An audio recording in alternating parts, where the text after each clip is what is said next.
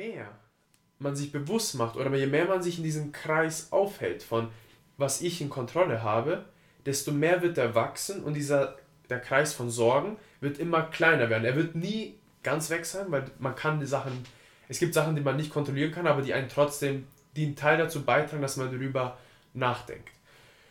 Und wenn man diesen Kreis weiter nach außen bringt, passiert das Folgende. Man geht rein und diese Motivation, die man gedacht hat, verloren zu haben, findet man wieder, weil einfach nur der Fokus falsch war. Und das, worauf man sich fokussiert, das fühlt man auch.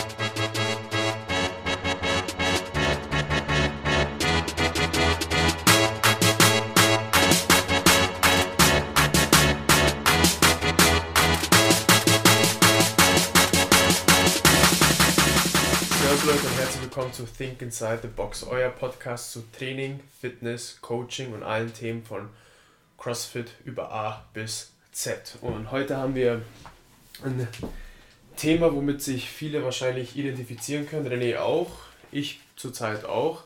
Und dies, das Thema haben wir bekommen durch einen Zuhörer, kein Zuschauer. ähm, das wird jetzt ein Running Gag mit dem Zuschauer. Ja, das, ja. Und, und zwar das Die Nachricht, die an uns vermittelt wurde, war, hey, ich bin extrem motiviert, ich will unbedingt fitter werden, ich habe nonstop diesen Trieb in mir, besser zu werden, aber ich bin verletzt. Ich habe Limitationen, ich kann mich nicht so bewegen, wie ich will, ich kann die Hälfte der Übung nicht mehr machen und dann läuft es wieder besser und dann habe ich schon wieder irgendwas und es ist hart für mich, am Ball zu bleiben, wenn ich eh dieser Typ bin, der eigentlich nonstop immer diesen Trieb in mir hat, in, in sich hat, weiter voranzukommen, aber man merkt, okay, ähm, ich werde aber gerade nonstop aufgehalten und jemand hat theoretisch einfach Fußfesseln hingetan und ich kann nicht wirklich meine, mein Potenzial ausleben. Und das ist das Thema von heute und der René und ich werden da einmal unsere persönlichen Erfahrungen teilen. Was hatten wir für Verletzungen, wie sind wir damit umgegangen, wie sind wir trotz dessen fitter geworden und haben es genutzt als Möglichkeit, um besser zu werden und fitter zu werden. Und das Thema... Hm, Jeder von uns hatte schon mal irgendwie eine Art und Weise Schmerz gehabt und das, das Erste, was man halt da merkt, ist, es macht sich nicht nur bemerkbar in der, an der Fitness, also sprich, dass man die Übung nicht machen kann, sondern vor allem auf die Laune und mhm. überhaupt das ganze Emotions, also auf seine Emotionen. Das ist das Erste. Das, das ist viel schlimmer. Das ist das Krasseste, was ich gemerkt habe als Coach, wenn, ich, wenn jemand mal zu mir gekommen ist und gesagt hat, hey, ich habe Schmerz, ich kann das nicht machen oder jemand... Auch in der Vergangenheit, jemand konnte den Air Squat nicht machen vor Schmerz und wie er dann damit umgegangen ist, also auch überhaupt diese Hürden zu überwinden. Und man muss jetzt nicht genau dieser Typ sein, dass man so getrieben ist, aber das spricht jeden an. Also ich glaube, kein, es gibt, ich glaube, es gibt keinen, der freiwillig Schmerzen haben möchte durch eine Verletzung oder durch eine andere Limitation. Und ich, ja, ich glaube, ich glaub, das lässt sich ja nicht nur auf den Sport beziehen, sondern auf sämtliche Lebensbereiche. Mhm. Wenn du den Drive hast, was zu machen oder willst vorankommen und dich schränkt was ein, bei mhm. der Sache, oder eine Sache schränkt dich ein, bei der du das Gefühl hast, du kannst nichts dagegen tun oder du bist in gewissem Maße machtlos, wie eine Verletzung jetzt zum Beispiel im Sport. Ich meine, das taucht auf, vielleicht weißt du die Ursache. Ich habe ein paar Beispiele, wo ich es weiß, warum ich pausieren musste. Gibt aber auch dann Sachen, wo ich überlege, wo, wo kommt es denn jetzt plötzlich her, dass meine Schulter weh tut? Kommen wir mhm. gleich noch drauf. Und dann halt, wenn du selbst überhaupt nicht in der Materie Medizin drin bist oder so, mhm. dann überhaupt irgendwie Schlussfolgerungen zu treffen, kann ich das jetzt überhaupt machen? Sollte ich weitermachen? Wird es noch schlimmer? Kann ich über den Schmerz hinaus trainieren? Solche mhm. Fragestellungen, wenn, dann, wenn du das ständig im Kopf hast, das macht dich irgendwie fertig. Mhm. Nimmt schon, glaube ich, ein bisschen was vorweg, aber das ist so, diese Machtlosigkeit, glaube ich, spielt eine große Rolle. Mhm. Und das ist auch das, was, die, was am meisten den Stress verursacht. Ja, mhm. und dann gibt es halt auch wieder widersprüchliche Meinungen. Der eine sagt dann, ja, du musst auf deinen Körper hören. Der andere sagt, ja, lauf den Schmerz raus. Ja. Solche Sachen. Dann denken sie, kann ich es jetzt so machen? Muss ich es so machen? Soll ich jetzt komplett pausieren? Zwei Wochen pausieren macht mich fertig, will ich auch nicht. Mhm. Kann ich, wenn ich Schmerzen in der Schulter habe, trotzdem weiter squatten oder so? Muss mhm. ich mich auch einspannen? Lauter solche Sachen. Und ich glaube, die Anzahl und Vielzahl der Fragen und in verschiedenen Richtungen, die es geht, Die, das ist das, was hauptsächlich sich auf die Psyche hm. auswirkt. Hm.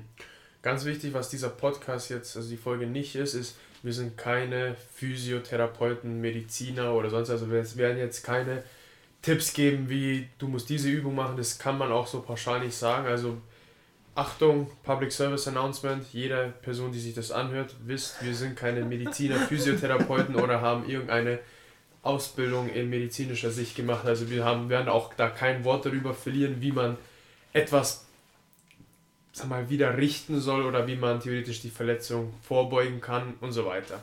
Bei riesigen und Nebenwirkungen fragst du den Arzt oder Apotheker. Genau. Ich das mit dem Public Service. Ja. Und hier ist es gerade Public, Public Service Announcement. Fand ich gut. Ja. ja. Hätte ich aber, wenn du es jetzt an der Stelle nicht gesagt hättest, hätte ja. ich es gleich erwähnt. Weil wir hatten uns vorher drüber kurz unterhalten. Das ist halt, klar, es ist ein schmaler Grad, wenn man Verletzungen spricht. Das ist ein medizinischer und komplexer Bereich. Sehr individuell dann. Da kann man keine pauschale Aussage treffen. Und wir könnten gar keine pauschale Aussage treffen, mhm. weil wir nicht dazu befähigt sind. Mhm. Aber darum soll es auch gar nicht gehen, sondern vielmehr aus eigener Erfahrung sprechen, was wir gemacht haben im Umgang mit Verletzungen, ähm, die wir schon hatten. Da hat Thomas, glaube ich, noch ein paar prägnantere Beispiele als ich. Ich habe auch so ein paar Kleinigkeiten. Aber ich glaube, lass uns einfach mal drüber sprechen und dann finden wir schon den Dialog und erkennen, was den jeweils anderen umtrieben hat in der entsprechenden Situation. Welche Verletzung hast du gehabt, René? Ich überlege gerade, ob es Sinn macht, mit dem aktuellsten anzufangen oder es von hinten aufzurollen. Nein, ich, ich fange mit was anderem an. Ähm, ich war, ich habe mich letztes Jahr im November, am zwanzigsten November, habe ich mich an der Nase operieren lassen. Also keine Verletzung, aber in dem Sinne Limitation, weil es klar war, dass durch diese Operation eine zweiwöchige Zwangspause ansteht. Atmest du jetzt besser? Ich habe mir vorhin Creme reingeschmiert okay. in die Nase, weil es ziemlich trocken ist draußen, also von, vom Wind her, von der Luft. Und ähm, es, ist, es ist besser. Es ist, muss dazu sagen, Meine, ich, es wurden zwei Sachen gemacht. Es wurde einmal die, die Nasenscheidewand gerade gemacht. Die war bei mir nämlich nicht einmal gebogen, sondern zweifach. Einmal Schönheits-O P. Äußerlich leider, leider, nein, äußerlich keine Veränderung, nur innen. Ähm, zweifach gebogen, deswegen. Einmal ist es wohl so, dass bei vielen Menschen in der Pubertät die Nase schneller wächst als die Nasenscheidewand und deswegen es zu Deformationen kommen kann. Mhm. Und der zweite Knick ist wohl wegen meinem Nasenbruch, also mein einziger Knochenbruch bisher. Also ganz lustig, wir sprechen über Verletzungen, aber Knochenbrüche hatte ich Gott sei Dank erst einen bislang. Und das war die Nase, weil ich gegen eine Glasscheibe gerannt bin. Und da, ja, zu Hause sogar, also nirgendwo, es war eine andere Geschichte, ist egal. Auf jeden Fall, die wurde gerade gemacht und die Nasenmuscheln, also sind sozusagen Schwellkörper, die in die Nase hineinreichen, die die Atemluft befeuchten et cetera. Also wieder keine Garantie für medizinische Korrektheit, aber die waren chronisch angeschwollen oder chronisch zu groß bei mir, zu hinzukommen zu einer sehr schmalen Nase und die wurden eben so ein bisschen abgetragen, dass Luft besser durchkommt. Also zwei kleine Eingriffe sozusagen in einem. Insgesamt hat es vierzig Minuten gedauert. Das war meine erste Vollnarkose tatsächlich. Und es war eben im Vorhinein klar, dass ich zwei Wochen pausieren muss. Und das war für mich vorher, die Vorstellung war schon schlimm. Als es dann da war, war es gar nicht mehr so schlimm, weil ich habe mich eh so scheiße gefühlt, dadurch, dass ich Vollnarkose regenerieren musste. Und man muss sich vorstellen, ich hatte Tamponaden in der Nase drin und die war konstant am Regenerieren, also viel Flüssigkeit produzieren. Es war wie eine dicke Nase, Schnupfen, also richtig heftiger Schnupfen, keine Luft bekommen, dicker Schädel, weil die Nasennebenhöhlen auch zu sind deswegen. Also ich hatte gar keinen Bock, Sport zu machen, aber so nach einer Woche ging das dann wieder besser und ich durfte trotzdem noch nicht. Weil durch die Naht in der Nase und eben die Operation das Risiko bestünde, durch höheren Blutdruck, dass was aufplatzt beispielsweise. Mhm. So und ähm, zwei für mich nicht einfach dann zu sagen, ich warte jetzt noch eine Woche, habe dann, ich glaube, das erste Mal dreizehn Tage, also nicht ganz zwei Wochen nach der O P, wieder eine Mobility-Session gemacht. Das war so das Erste, was ich gemacht habe. Aber da wurde ich schon unruhig, in, in den zwei Wochen überhaupt nichts machen zu dürfen. Ist jetzt keine Sinne, keine Verletzung in dem Sinne, wie wir es besprechen wollten, aber auch schon mal so, ich glaube, ein Vorgeschmack oder eine Vorstellung dessen, was vielleicht, wie es vielleicht vielen geht, die mhm. eingeschränkt sind, die nichts machen dürfen, die aber trotzdem Bock oder die es eigentlich gewohnt sind, fast jeden Tag was zu tun, sportlich, und dann eben so eingeschränkt sind. Also das war gar nicht einfach, aber danach ging es Gott sei Dank relativ schnell wieder mit dem Einstieg. Ich dachte so nach zwei Wochen Endurance und so, alles dahin, Horrorszenarien ausgemalt, der Backsquat, vierzig Kilo äh, weniger Leistungsfähigkeit, aber so war es dann gar nicht. Also das war die Lehre, glaube ich, aus der kleinen Pause, die ich gezogen habe. Es ist okay, mal zwei Wochen nichts zu machen. Das tut dem Körper vielleicht auch ganz gut. Und, jetzt kommt es mir gerade, es hatte den positiven Side-Effekt. Ich hatte lange Probleme mit der Schulter und die zwei Wochen, zwei Wochen Zwangspause kamen für die Schulter gesehen genau zur richtigen Zeit. Denn nach den zwei Wochen hatte ich keine Schulterprobleme mehr. Mhm. Und das war für mich das, was ich am Anfang gesagt hat, soll man weiter trainieren trotz Schulterschmerz, sollte man sich vielleicht Pause gönnen. In dem Fall habe ich im Nachgang gemerkt, es war gut, sich die Pause zu gönnen. Mhm. Von daher, ich versuche immer zu sehen, dass das Glas halb voll ist, anstatt halb leer. Es war alles richtig, es kam zur richtigen Zeit, ich kann jetzt besser durch die Nase atmen, mein Schulterschmerz ist weg und von daher war es gut. Mhm. Und was waren die anderen Verletzungen? Mhm. Ja, dann lass mich bei der Schulter bleiben. Da ist die Ursache nicht wirklich bekannt.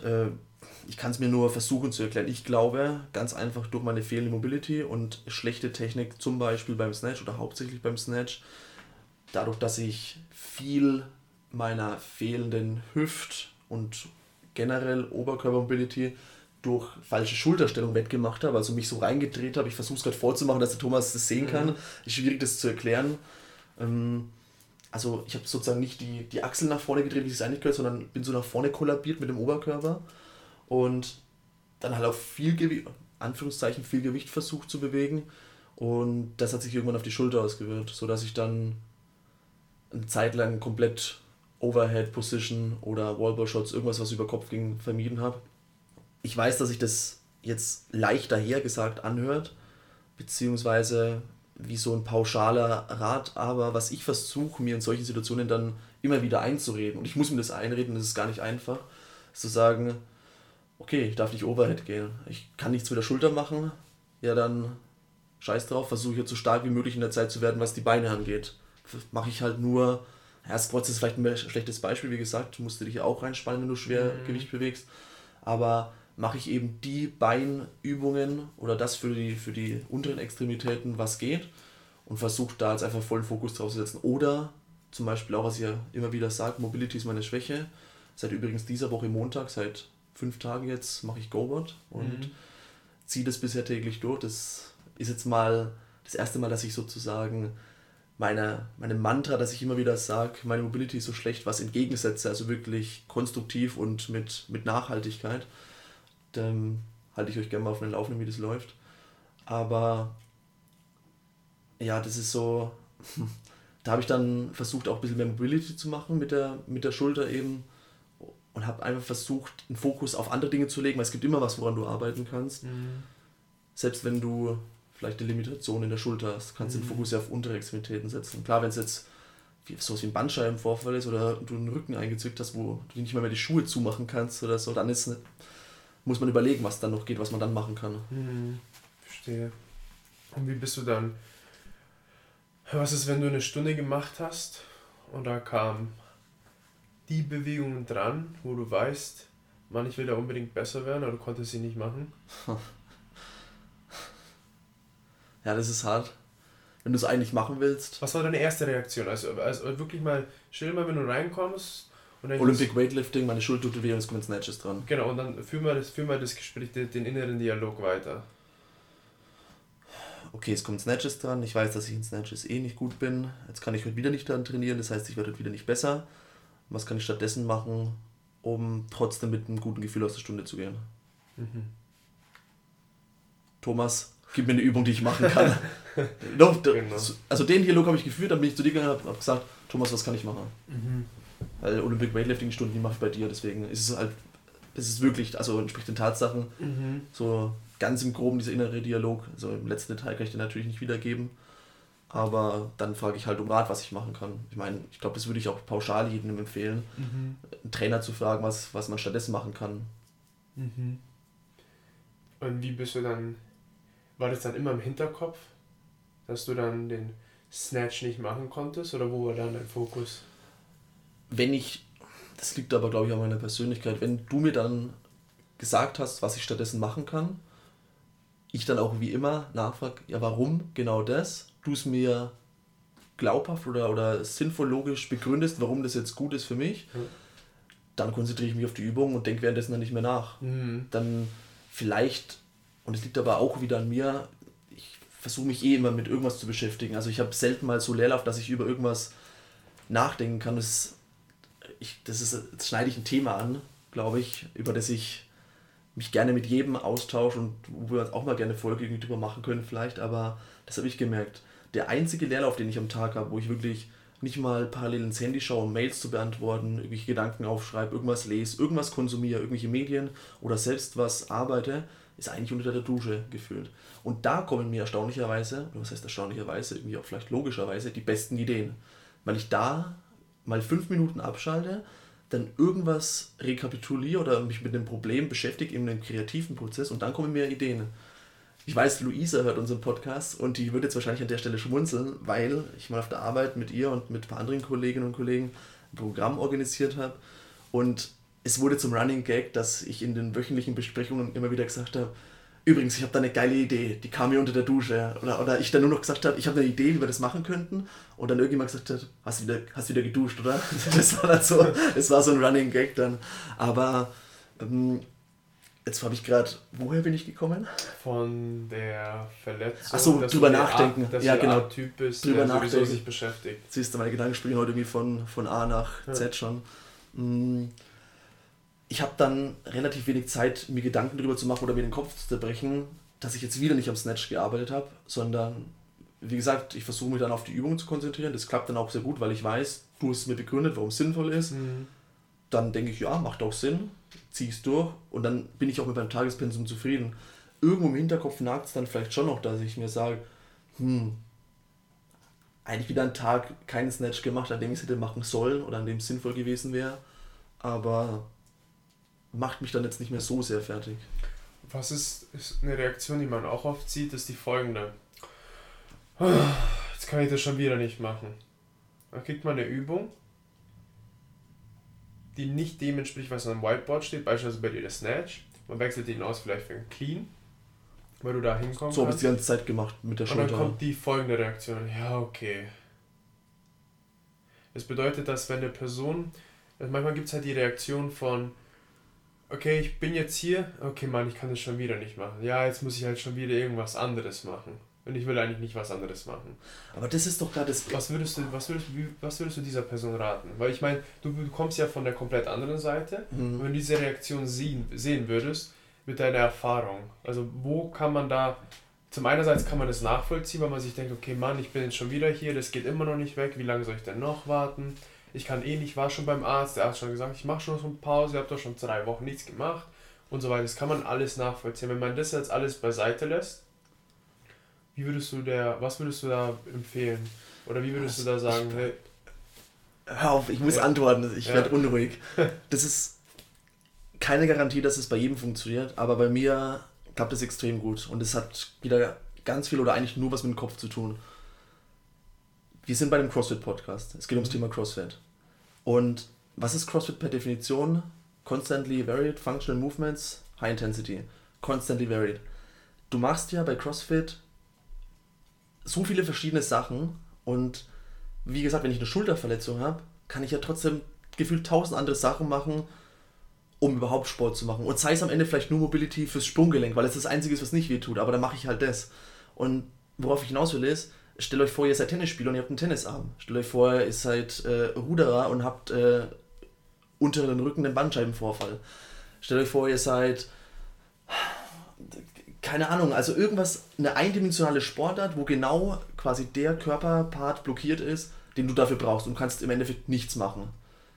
Und das ist das Geile am CrossFit, dass es so viele verschiedene Möglichkeiten gibt, immer wieder an etwas zu arbeiten und man ja eigentlich überall immer Schwachstellen ziehen, an denen man arbeiten kann, sodass man auf was anderes ausweichen kann. So, denk, so versuche ich mir das einzureden.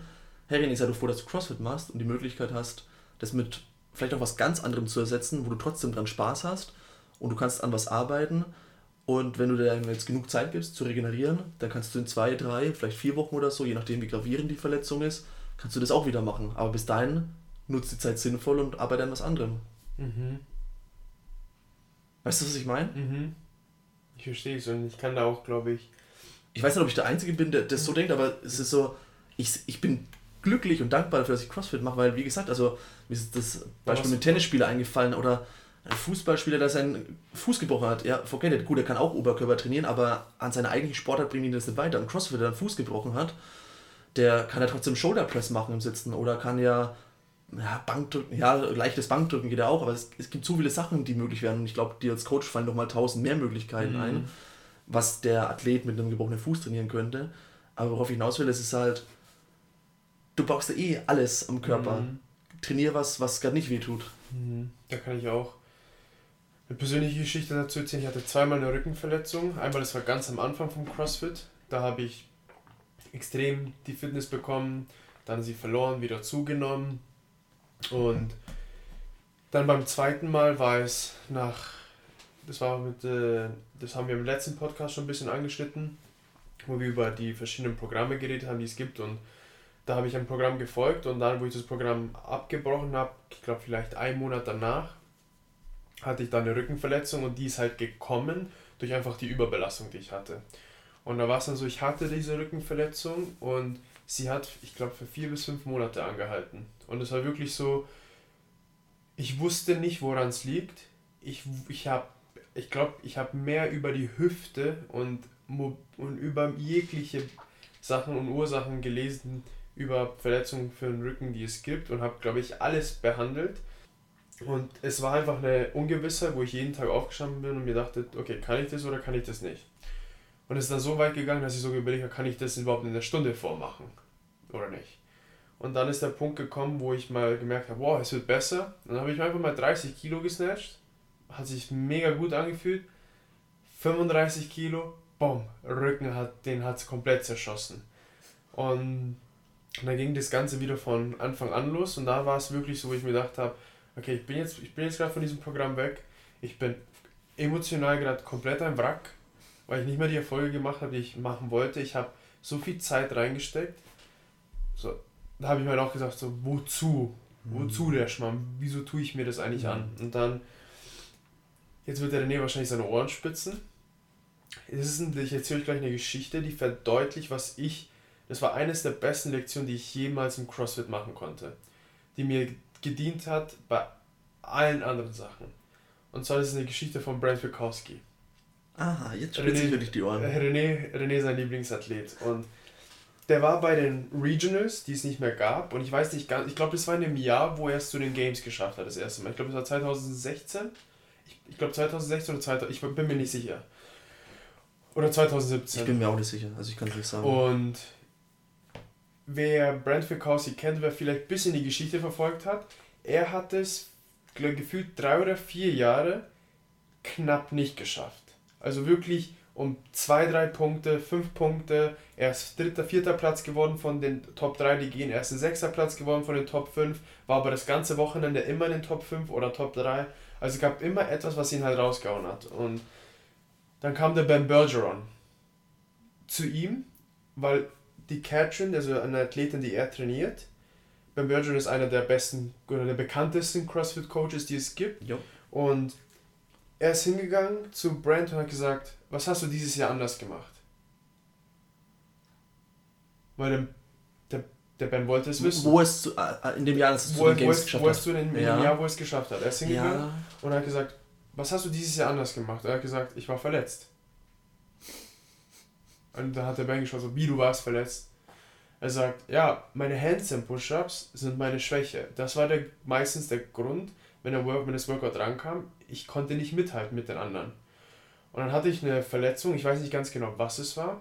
Und er konnte für Monate nicht squatten, nicht deadliften, nichts tun. Und wenn man verletzt ist, passiert das folgende Wunder.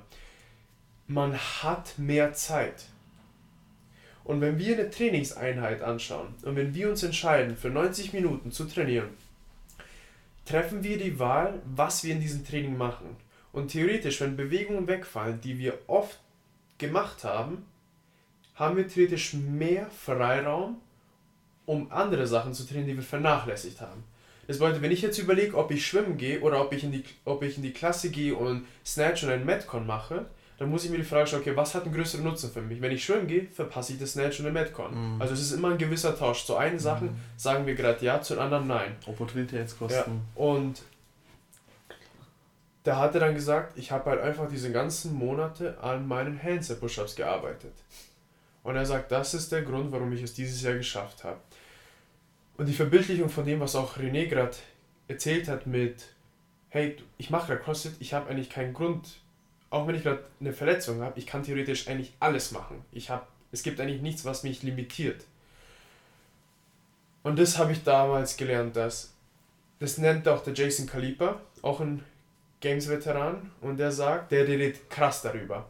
Und ich Stimmt, dessen Podcast habe ich mir jetzt die Woche genau. das erste Mal angehört, den mit Matt Fraser und ja. äh, mit, mit Brooke Enns. Und es ist auch in dem Buch, was ich gerade lese, nochmal angefangen habe zu lesen, Seven Habits of Highly Effective People, und sogar den dreißig-Tage-Test mache, wo ich mir jeden Abend dann das Feedback gebe, wie, sie, wie gut ich es eingehalten habe. Und man kann sich einfach vorstellen, Achtung, das habt ihr schon gehört, und falls nicht, herzlich willkommen. Und zwar malte ich einfach mal zwei Kreise auf. Zwei Kreise. Der erste Kreis ist... Übereinander? Übereinander? Übereinander kann man sagen. Überschneiden? Übereinander. Oder? Nee, einfach nur ein Kreis und dann noch ein zweiter drüber. Oder man kann sie auch erstmal zwei separate malen. Okay. Am besten zwei separate. Oder für Bild, stellt es euch vor, malt den ersten Kreis und dann den zweiten Kreis. Und beim ersten Kreis schreibt ihr rein das Folgende. Was liegt in meiner Kontrolle? Mm. Circle of Influence heißt es in dem Buch. Und in dem anderen Kreis schreibt ihr hin Circle of Concern. Was sind meine, was sind meine Ängste, was sind meine Sorgen? Auch reinschreiben.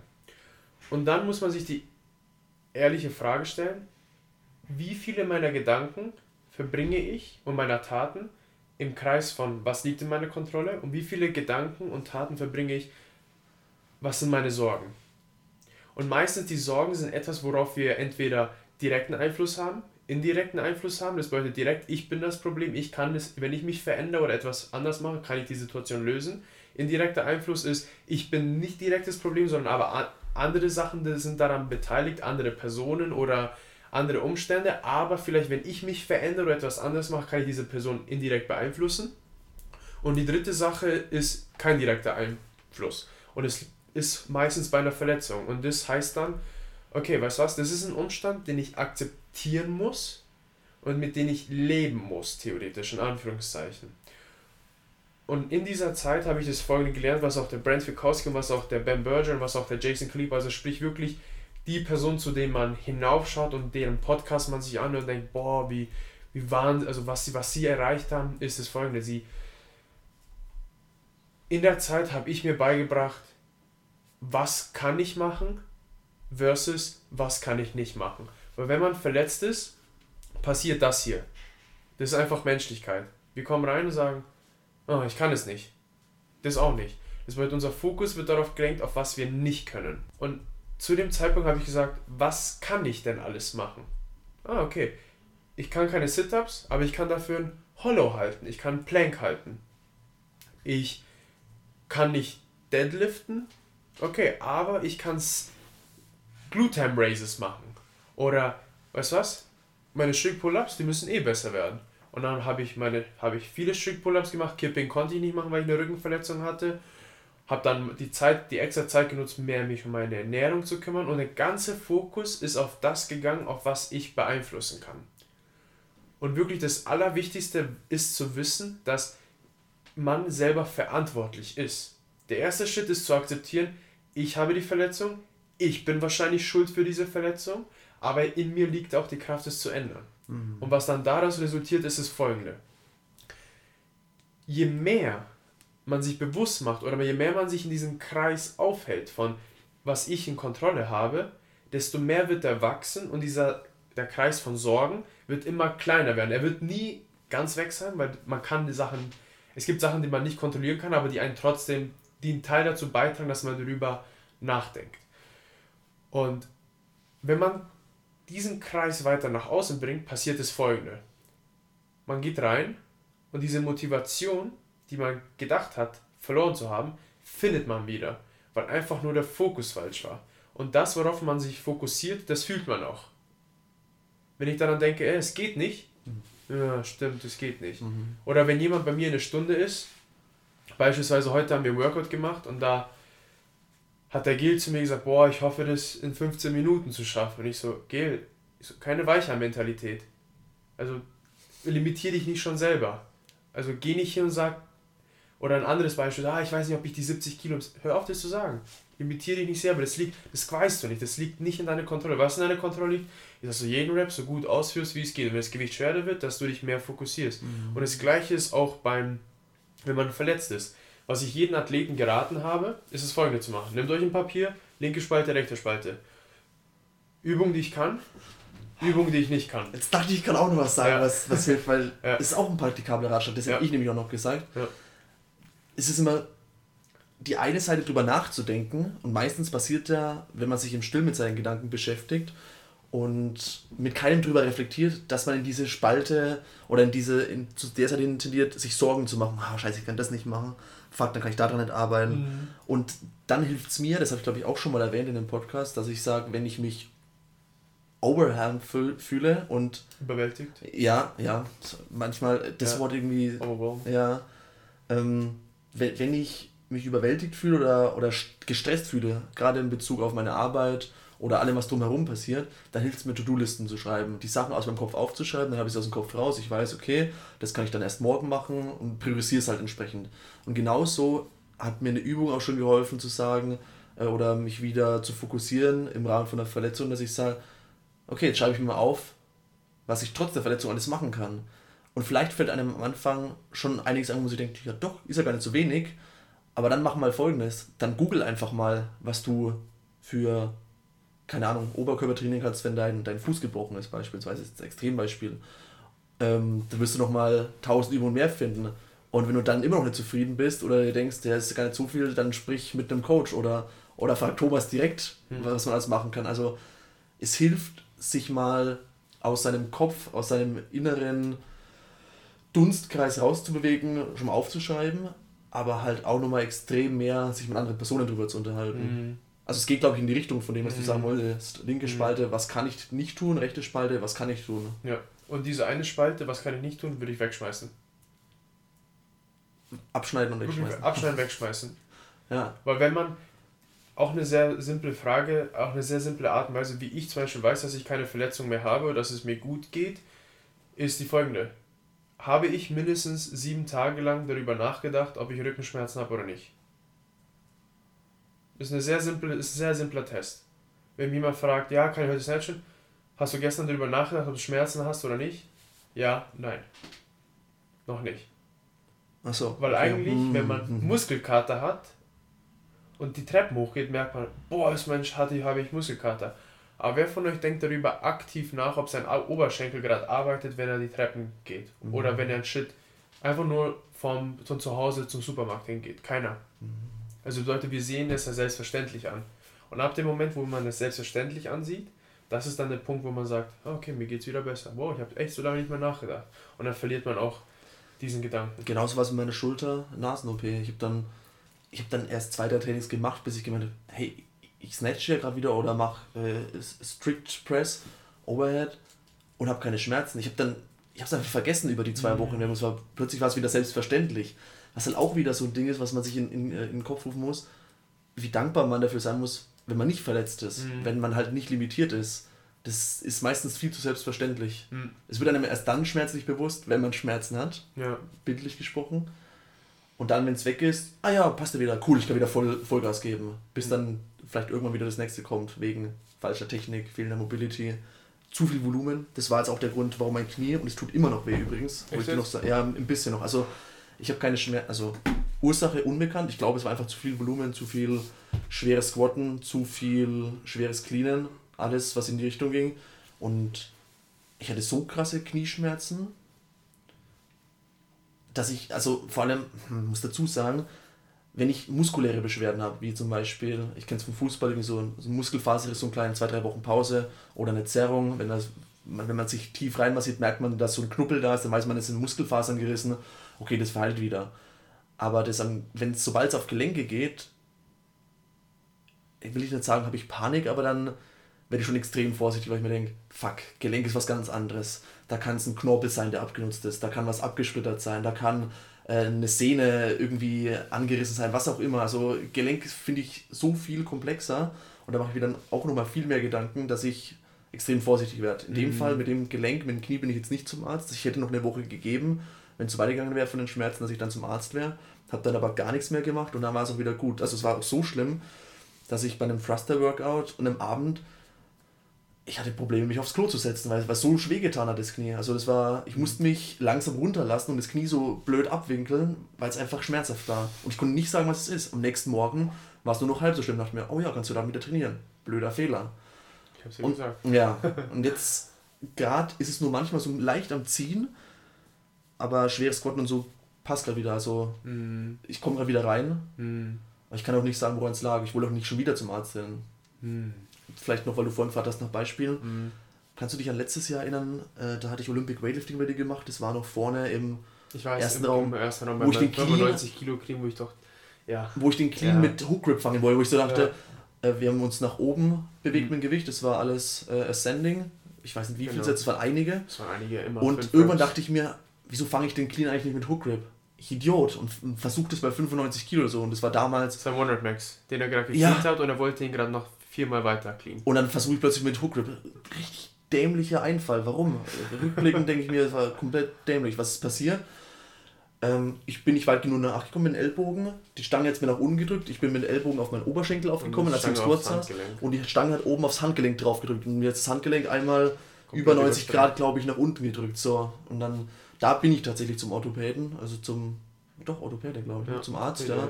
Dann M R T gemacht. Es war letztendlich nichts. Äh, man ja. hat eine Verdunkelung gesehen an der Sehne. Also es war wohl stark überdehnt. Das, aber da hatte ich auch dann zwei Wochen Probleme irgendwie. Ähm, Hook Grip zu machen. Hook Grip oder machen. Alles, was ich, äh, alle Press, auch Bench Press, wo es dann aufs Handgelenk halt gegangen ist. Das war mm. alles schmerzhaft.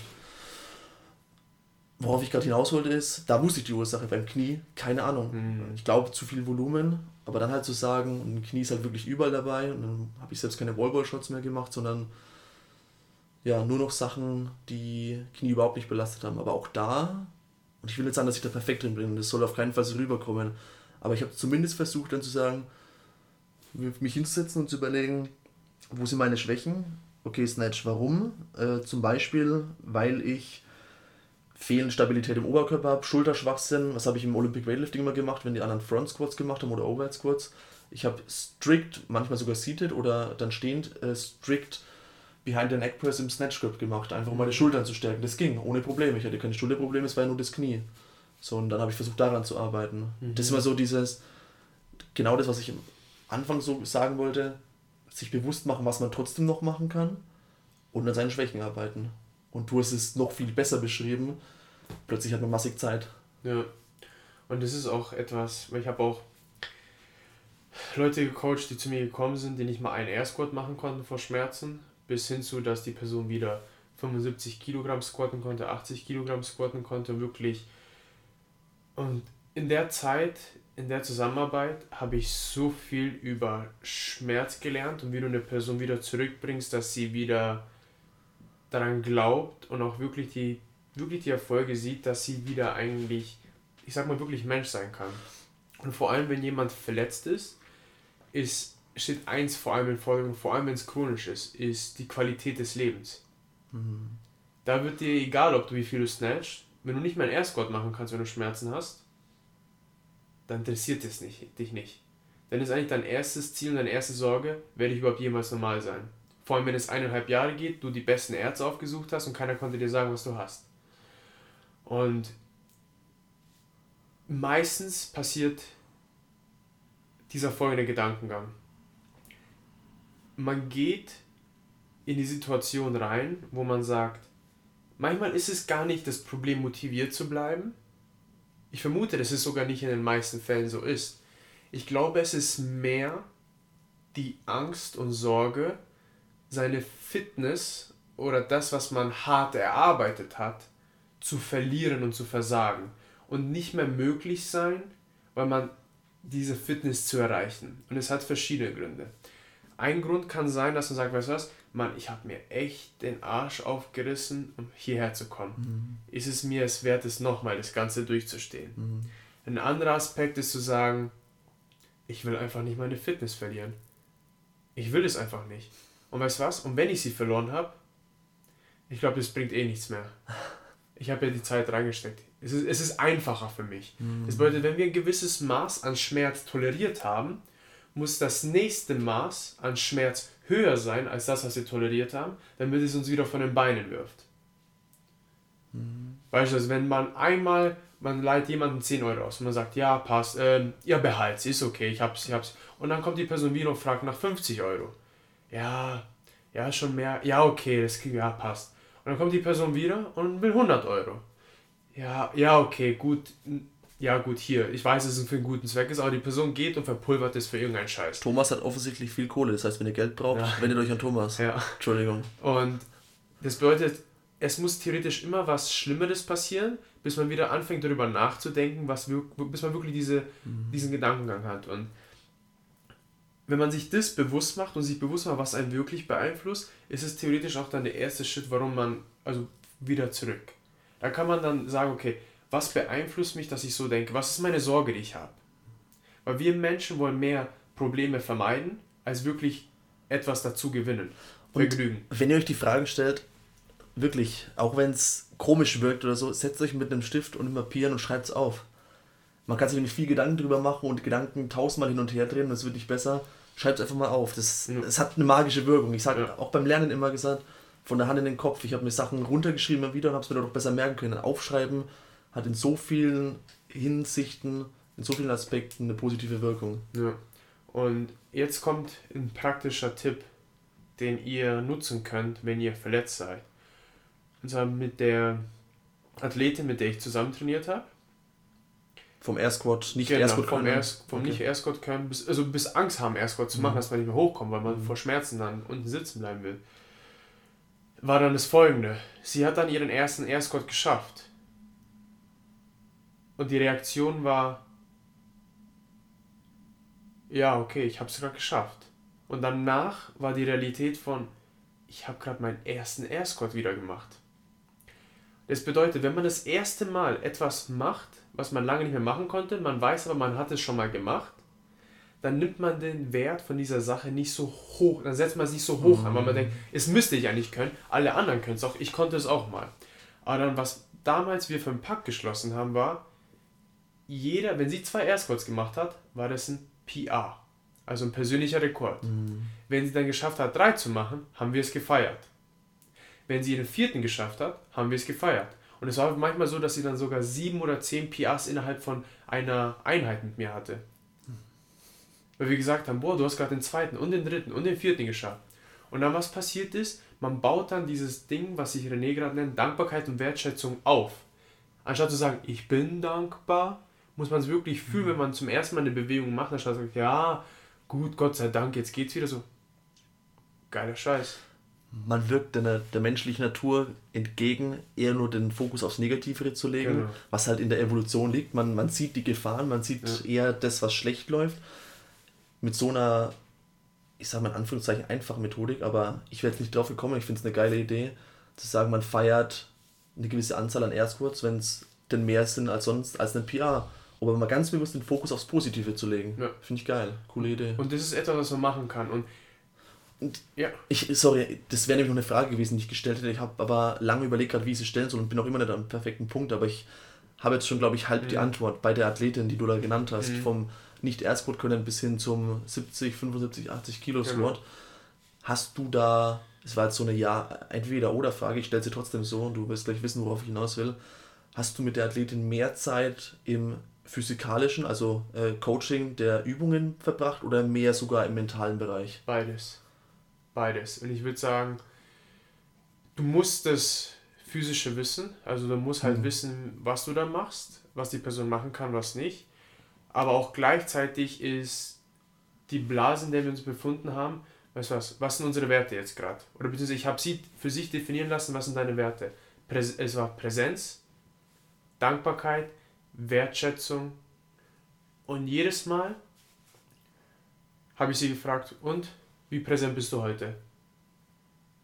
Wie war denn der Sled Push? Und Achtung, ich habe sie gekillt mit dem Sled Push. Und ihre Antwort war, geil. Obwohl sie Schiss hatte, es zu machen. Mhm. Aber ich habe sie dann gefragt, was sind deine Werte? Nicht was meine sind, was sind deine Werte? Was ist für dich wichtig? Wie möchtest du, dass deine Kinder dich sehen? Wie möchtest du, dass du wahrgenommen wirst? Und dann hat sie darüber nachgedacht und hat gesagt, weißt du was, für mich ist es wichtig, präsent hier zu sein, weil mein Gehirn schweift immer ab an diese, und denkt an diese Verletzung. Und dann war es manchmal so, dass immer wenn wir etwas gemacht haben, wo sie in der Vergangenheit Rückenschmerzen hatte, hat sie immer die, diese Handbewegung gemacht. Sie hat ihre Hand genommen, an ihren Rücken getan und hat dran gerieben. Mhm. Und dann habe ich sie gefragt, hast du gerade Schmerzen? Sie sagt, nein, wieso reibst du dir an den Rücken? Weil sie hat, die, sie hat sich dann damit in dem Moment selber trainiert, diese Bewegung mit Rückenschmerzen zu assoziieren, weil sie sich berührt hat. Und dann haben wir so konditioniert. Ja, ja und dann habe ich gesagt, wir lassen das jetzt weg. Wenn du Schmerzen hast, dann darfst du hinlangen. Aber wenn du keine Schmerzen hast, darfst du nicht hinlangen. Mhm. Und das sind dann auch solche Zeichen, auf die ich geachtet habe. Und wenn ich ihr sage, mach das, aber sie hat Rückenschmerzen, dann bringe ich sie eigentlich fast gerade um. Ja. Aber dann war es halt wirklich so, wenn sie dann geschafft hat, so, wow, okay, stimmt nicht. Ich habe mich selber getäuscht. Und was dann das Schöne daraus ist, ist, es ist eigentlich sehr simpel. Mhm. Es ist gar nicht komplex. Und wenn man sich diese Situation nimmt, spiegelt das auf andere Situationen rüber. Das hat für mich damals so unglaubliche mentale Stärke aufgebaut, dass ich ab diesem Moment gesagt habe, ich habe mir mein ganzes Leben angeschaut und ich habe mich dann gefragt, wie viel Zeit, wie viele Gedanken, wie viele Taten verbringe ich bei den achtzig Prozent. Die achtzig Prozent von den Sachen, die eigentlich nicht wichtig sind. Mhm. Von den Sachen, über die ich mir Sorgen mache, auf die ich eh keinen Einfluss habe. Und ich habe die Sachen alle eliminiert. Alle. Jeden einzelnen. Wirklich alles. Ich habe mir gedacht, oh, oberflächliche Gespräche mag ich nicht. Eliminiert. Ich führe keine oberflächlichen Gespräche mehr. Kein, ah, hallo, wie geht's dir? Ja, ganz gut. Und dir? Mache ich nicht. Ich frage jeden nach, hey, wie geht's dir? Wie war dein Tag? Weil es mich wirklich interessiert. Aber dann mache ich nicht so, damit ich nur da bleibe und mit dieser Person im Raum sitze, damit die Person ein gutes Bild von mir hat. Mache ich nicht. Alles eliminiert. Weißt du was? Will ich fernschauen? Nee, eliminiert. Ich habe angefangen, YouTube-Videos zu schauen und Podcasts anzuhören über andere Themen. Also wirklich nur komplett im Fokus darauf gerichtet, was sind meine Ziele, was sind meine Werte, was liegt in meiner Kontrolle und darauf hingerichtet. Wenn ich mir überlege, was liegt in meiner Kontrolle? Ja, ich will mindestens ein Buch im Monat lesen. Gut, schaff Zeit, dass du das Buch liest. Und schau, was dir vielleicht Zeit nimmt, was vielleicht dringend ist, aber unwichtig. Mails zu checken, zu schauen, wer was Neues gepostet hat, oder sonst irgendwas, sondern nein, nimmt die Zeit, eliminiert sie, tauscht sie aus, weil wir haben nicht mehr als vierundzwanzig Stunden. Und es ist das gleiche Prinzip wieder mit den neunzig Minuten Training. Man hat nur neunzig Minuten oder eine Stunde Training. Geht rein und füllt es mit was anderem. Geht in die Klassen. Ich, wo ich verletzt war, bin ich auch in die Klassen gegangen. Alle haben Deadlift und Squats gemacht, ich habe Push-Press und gerudert habe ich. Genauso, wenn ihr verletzt seid, ihr aber wisst, dass wenn ihr in die Klasse geht, ihr das nicht so selbstständig anpassen könnt, sagt es dem Coach. Mhm. Wenn Leute zu mir kommen und sagen, ich bin verletzt, dann ist die erste Sache, die ich zu denen sage, kommt hier rein. Nächste Woche melde ich zu meiner Stunde an. Ja, aber ich kann nicht gehen, ich kann nicht springen und ich kann nichts über den Kopf drücken. Ist okay, ich finde was anderes. Mhm. Weil das Wichtigste ist, dass man am Ball bleibt. Und das kriegt man nur hin, wenn man sich nonstop bewusst macht, was ist das, worauf ich mich fokussieren kann, möchte, was, sind, was ist wirklich das, was wer ich bin. Weil diese Emotion, die man dann empfindet, weil man verletzt ist, das ist eine Emotion. Man muss Emotionen unterordnen und Werte müssen an erster Stelle stehen. Wenn ich keinen Bock habe zu trainieren, ich fahre trotzdem rein und mach's. Wenn ich müde bin und eigentlich mir denke, oh, ich will eigentlich nur schlafen, mache ich trotzdem mein Buch auf und lese ein Kapitel. Und das ist dann, es ist, ich ordne meine Emotionen, meinen Werten unter. Wenn du, wenn du jemand bist, der getrieben ist, werte ordne deine Emotionen von, oh Mann, ich fühle mich heute nicht gut und das macht mich schon wieder fertig, deinem Wert runter, ich bin getrieben, ich gehe rein und ich mache einfach tausend Pull-Ups auf Zeit. Das ist jetzt ein krasses Beispiel, aber jetzt fühle ich mich gerade kacke. Verdeutlichen. Jetzt fühle ich mich gerade kacke. Wieso? Weil ich, ich nein, das ist übertrieben, aber was auch was noch ein Ratschlag von mir gewesen wäre hinsichtlich Verletzungen, ab und zu ist auch mal okay, auf seinen Körper zu hören. Ja, das stimmt. Nur als Beispiel, das ist jetzt keine ja. Verletzung, aber ich Wir hatten Donnerstag Strongman-Klasse, wir haben schwere Sandbag-Cleans gemacht und vier mal zehn Deadlifts mit fünfundsiebzig Prozent, das waren dann hundertfünfzig Kilo und hatte gestern schon ansatzweise Muskelkater, heute ist er richtig da und gestern kam siebzehn Komma drei dran. So, und das, waren, das sind zwei Schwächen von mir, sowohl Chest-to-Bar, Pull-Ups als auch Snatches und ich habe dann, als ich bei den sechzig Kilo Snatches war, es war jedes Mal eine Überwindung, mich reinzuspannen, weil mein unterer Rücken so zugemacht hat, dass es war, war viel Überwindung für mich, weiterzumachen. Wir haben es nicht genau in dem Modus gemacht, wie es vorgeschrieben ist, aber es waren sechzehn Minuten dann letztendlich. Und danach war mein sofortiger Gedanke an das Training, das wir normalerweise immer heute Samstag, an dem Samstagmorgen machen mit den Jungs. Und Ben sich für vierzehn Punkt fünf entschieden hat, einundzwanzig, achtzehn, bla bla bla, das, drei.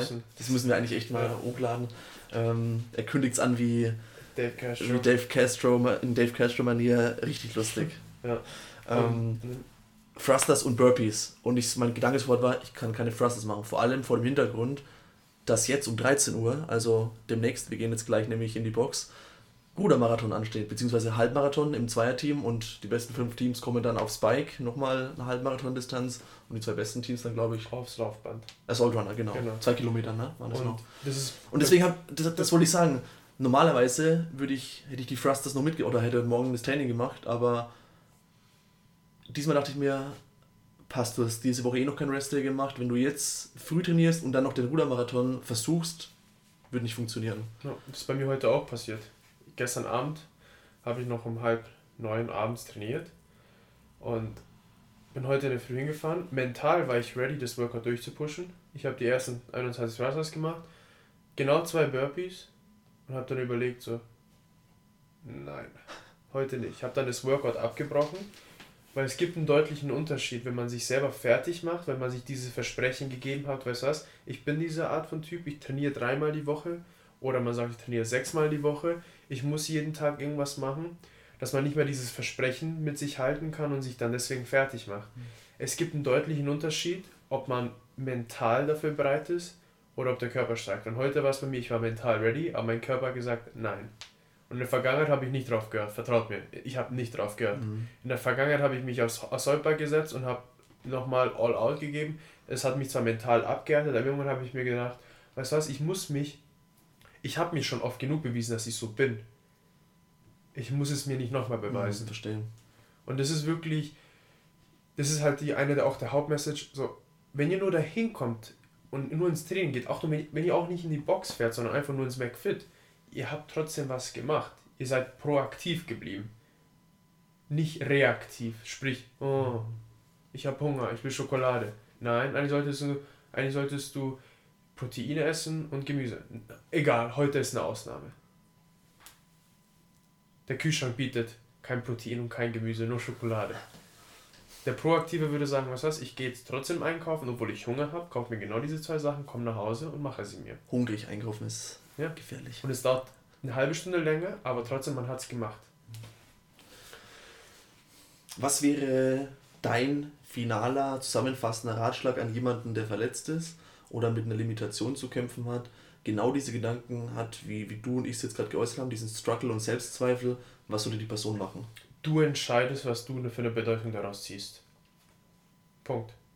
Das bedeutet, wenn du gerade verletzt bist, es gibt klar, mal jeder kennt diese Schritte, geh zum Orthopäden, geh zum Arzt seines Vertrauens, hol dir eine Meinung ein, mach eventuell die Übungen nicht, die dir wehtun. Oder es gibt auch welche, die sagen, bewege dich, weil, weil Bewegung hilft dir, dich zu erholen. Es gibt auch Studien darüber. Und such dir einen Coach, such jemanden, der sich damit auskennt, helft dir, all diese Schritte, aber das Wichtigste ist persönlich für mich ist, jedes, jeder Moment, den wir haben, hat keine Bedeutung.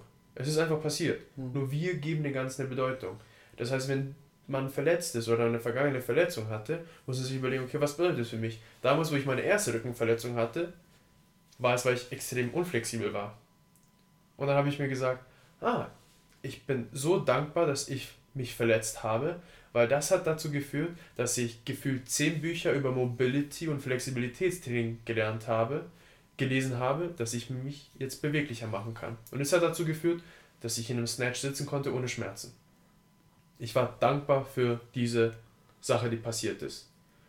Und das meine ich damit, was ist die Bedeutung dahinter? Man kann sagen, oh Gott, jetzt habe ich diese Rückenverletzung, ich werde nie der Beste werden und ich werde niemals meine sechzig Kilo Snatch oder sonst irgendwas, oder man sagt, ja geil, jetzt habe ich diese Verletzung, jetzt zwingt es mich, an meiner Mobility zu arbeiten, oder jetzt zwingt es mich, endlich mal diesen Handstand Walk zu üben, den ich die ganze Zeit vermieden habe. Mhm. Man entscheidet selber, was, wie man das Ganze sieht. Perfekt. Boom. Ich ergänze noch ein was, mhm. was ich auch schon gesagt habe, aber ich, das ist was, was mir in den letzten Jahren immer wieder bewusst vor Augen geführt wurde, was mir immer bewusster wurde. Das Glas ist halb voll, es ist, ist eine Ansichtssache und es ist so, es klingt so altbacken, das Glas ist halb voll oder halb leer, aber wenn man das mal wirklich, wenn man sich die Zeit nimmt, über das nachzudenken, wie man alles betrachtet, das Leben an sich, hat es eine enorme Bedeutung. Jetzt kommt noch ein Satz von mir. Achtung, ihr schüttet das Wasser rein.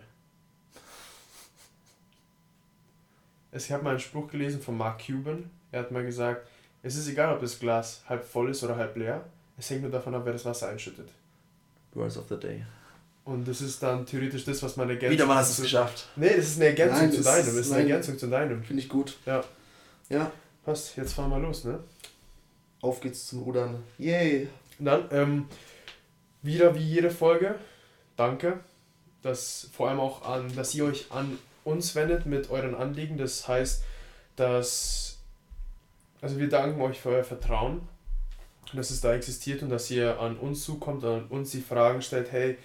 Welche Bücher kannst du empfehlen oder wie würdest du damit umgehen, wenn du ein Programm aussuchen würdest oder wenn du überlegst, ein Programm anzugehen oder bis hin zu Fragen wie, ja, wie kriege ich es hin, besser in meinen Push-Ups zu werden oder, Mann, ich, ich fühle mich gerade nicht so motiviert und ich habe eine kleine Flaute, wie, wie gehst du damit um? Also danke, dass ihr mit all diesen verschiedenen Fragen an uns kommt und wirklich...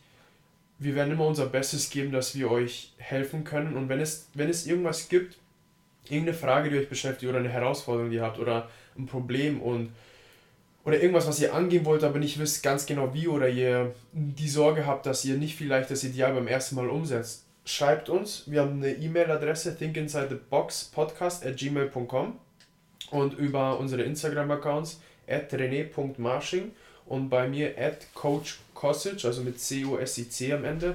Schreibt uns, wir werden euch antworten und wir werden das Thema mit aufnehmen in die Folge und wir nehmen uns auch die Zeit dann individuell zu antworten. Also jede Person, die mir geschrieben hat, auch wenn ich unregelmäßige Zeiten habe, wie ich antworte, das liegt an dem Ding, dass ich nicht, an der Ursache, dass ich nicht so oft ins Handy schaue, beziehungsweise in die Nachrichten schaue.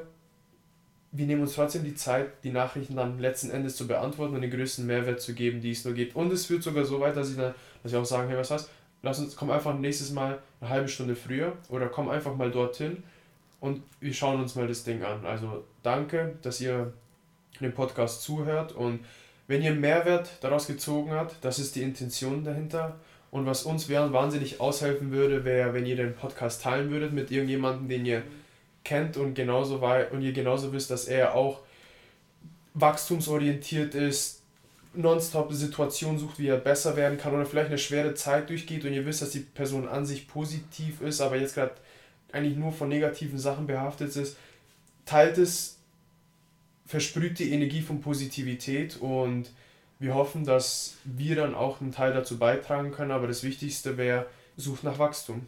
Sucht nach Wachstum, nutzt es als Chance zu wachsen. Die Welt arbeitet für uns und das sollten wir auch so hinnehmen und wirklich jedes Mal daran glauben. Bis nächste Woche. Kommt an uns zu. Hast du. Punkt. Ja. Ich war zu emotional. Hab ich gemerkt. Ja. Ist nicht so schlimm. Ich find's gut. Bis so. nächste Woche. Bis nächste Woche, Leute. Ciao. Ciao.